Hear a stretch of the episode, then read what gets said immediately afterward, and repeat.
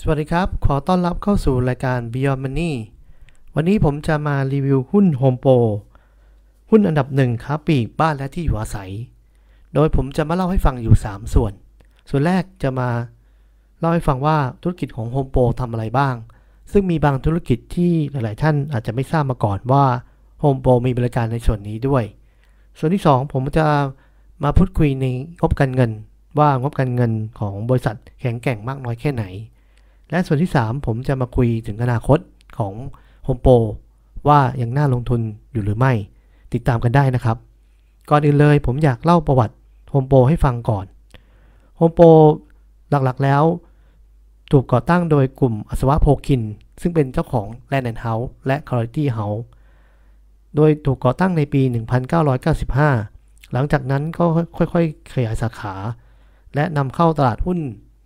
ในปี 2001 ถ้าคุณลงทุนในหุ้น Home Pro ในปี 2004 ด้วยเงินจำนวน 1 ล้านบาท และรอมา 15 ปีนะครับ คุณก็จะได้เงินก้อนนี้เป็นเงินทั้งหมด 50 ล้านบาท จะเห็นได้ว่า Home Pro เป็นหุ้น 50 เท่า และเป็นหุ้นที่สร้างผลตอบแทนที่ดีอันดับต้นๆ ของประเทศไทยในช่วง 15 ปีที่ผ่านมา เรามาดูธุรกิจของ Home Pro กันดีกว่านะครับ ธุรกิจของ Home Pro หลาย ๆ ท่านน่าจะเป็นลูกค้ากันอยู่แล้ว ก็คือขายค้าปลีกขายอุปกรณ์ตกแต่งบ้านและที่อยู่อาศัยนะครับ ปัจจุบันมีทั้งหมด 93 สาขาทั่วประเทศไทย และมี 6 สาขาในประเทศมาเลเซีย หลังจากนั้นบริษัทได้มีการแตกธุรกิจไปเปิดร้านเมกะโฮมซึ่ง target ไปที่กลุ่มของผู้รับเหมาและขายสินค้าวัสดุก่อสร้าง ปัจจุบันมีทั้งหมด 14 สาขา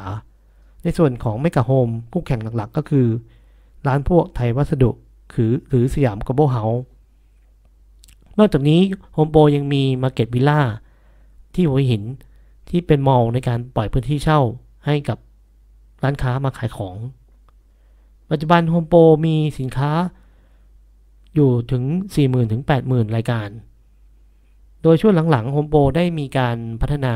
House Brand ขึ้น ก็คือจ้าง คนอื่นผลิตขึ้นมาแล้วก็ใช้ตราสินค้าของตัวเอง เพราะว่าจะสร้างผลตอบแทนมาจิ้นได้ดีกว่า การที่เอาของคนอื่นมาขายนะครับ ก็เป็นแนวทางที่สร้างผลกำไรที่มากขึ้น นอกจากนี้ Home Pro ได้ขยายธุรกิจออกมาเพิ่มอีก 2 ส่วน ซึ่งเน้นบริการมากขึ้น ส่วนแรกเรียกว่า Home Service ก็คือบริการที่ส่งช่างมาล้างแอร์ที่บ้านเรามาทำความสะอาด หรือมาปรับปรุงบ้าน หรือมา ซ่อมระบบไฟฟ้าในบ้านเรา โดยมีช่างทั้งหมด 1,391 ทีม ซึ่งผมคิดว่าใหญ่มากนะครับ คือ Home Pro ก็พยายามบอกว่าเขามีการเทรนนิ่ง มีการมันสร้างความมั่นใจให้กับลูกค้านะครับว่า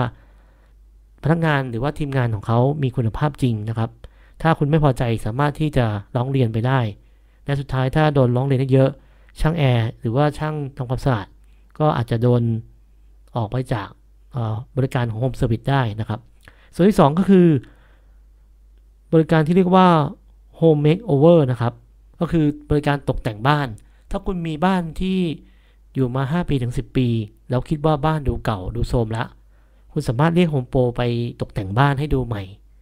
เหมือนเป็นบ้านใหม่ได้เลยนะครับ อันนี้ก็เป็นบริการใหม่ที่ Home Pro หมายมั่นปั้นมือที่จะช่วยสร้าง Revenue สร้างไรายได้เพิ่มเติมจาก การขายสินค้าในห้างของ Home Pro นะครับในส่วนที่ 2 มาดูงบการเงินของ Home Pro กัน ปี 2018 รายได้อยู่ที่ 66,049 ล้านบาท กำไรอยู่ที่ 5,612 ล้านบาท ในปี 2019 บริษัทสร้างรายได้ 67,423 ล้านบาท ทำกำไร 6,176 ล้านบาท จะเห็นได้ว่า รายได้เติบโตเพียง 2%แต่กำไรปรับตัวสูงขึ้นถึง 10%เนื่องจากผู้บริหารมีการบริหารจัดการรายได้ และต้นทุนได้ดีขึ้น ในส่วนของหนี้สินต่อทุน ปัจจุบันลดลงจาก 1.75 เหลือเพียงแค่ 1.46 เท่า ทั้งนี้ทั้งนั้น เราควรจะต้องดูที่หนี้สิน ซึ่งตอนนี้มีในส่วนของเจ้าหนี้อยู่สูงถึง 14,049 ล้านบาท จากจำนวนหนี้ทั้งหมด 3,900 ล้านบาท ถ้าบริษัทมีการทำธุรกิจและหมุนเงินเข้ามาจ่ายเจ้าหนี้ได้ จะทำให้อัตราส่วนหนี้สินต่อทุนสามารถลดลงไปต่ำได้กว่า 1 เท่า ในส่วนของอัตราผลตอบแทนต่อผู้ถือหุ้นหรือ ROE ทำได้สูงถึง 30%ก็เป็นธุรกิจโมเดลอย่างธุรกิจค้าปลีก มีการขยายสาขา มีรายได้ที่มั่นคง ROE ก็จะสูงตามนี้ ในส่วนของ cash cycle นะครับ ก็คือจะม่งบอกว่าบริษัทสามารถขายของได้เงินสดมา แล้วยังเอาเงินไปหมุนได้ก่อนที่จะขายให้กับทางซัพพลายเออร์นะครับ โดยบริษัทมี cash cycle ติดลบอยู่ 19 วัน ติดลบนี้หมายความว่าบริษัทสามารถเอาเงินมาหมุนได้ก่อนนะครับ แล้วค่อยไปจ่ายเจ้าหนี้หรือว่าซัพพลายเออร์ได้ทีหลังนะครับ อันนี้เป็นข้อดีนะครับ ยิ่งลบเยอะๆยิ่งดีนะครับ ในส่วนนี้สำหรับธุรกิจค้าปลีก มาส่วนที่ 3 มาดูที่อนาคตของโฮมโปรกัน ผมมองว่าโฮมโปรมีความท้าทายในแง่ของการ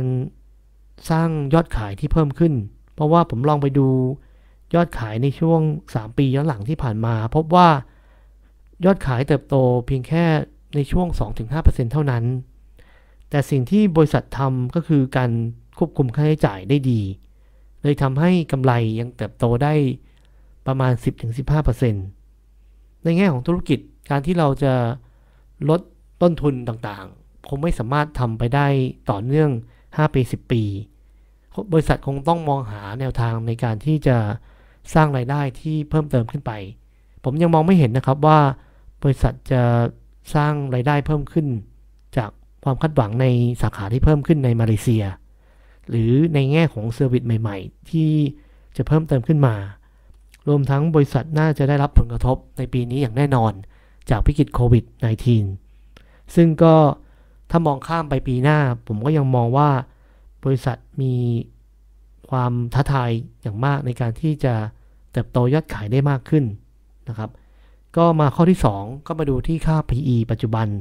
อยู่ที่ 26.83 เท่า ฉะนั้น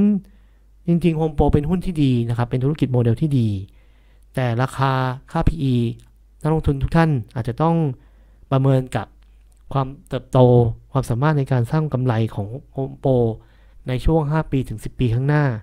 ว่ามากน้อยแค่ไหน ราคาที่เราลงทุนไปแล้วจะคุ้มค่าหรือเปล่า Home Pro อาจจะเป็นหุ้นที่น่าสนใจนะครับสำหรับมุมมองผมคือในช่วงที่หุ้นปรับตัวลงมาเยอะๆนะครับ ก็เป็นหุ้นที่น่าสนใจ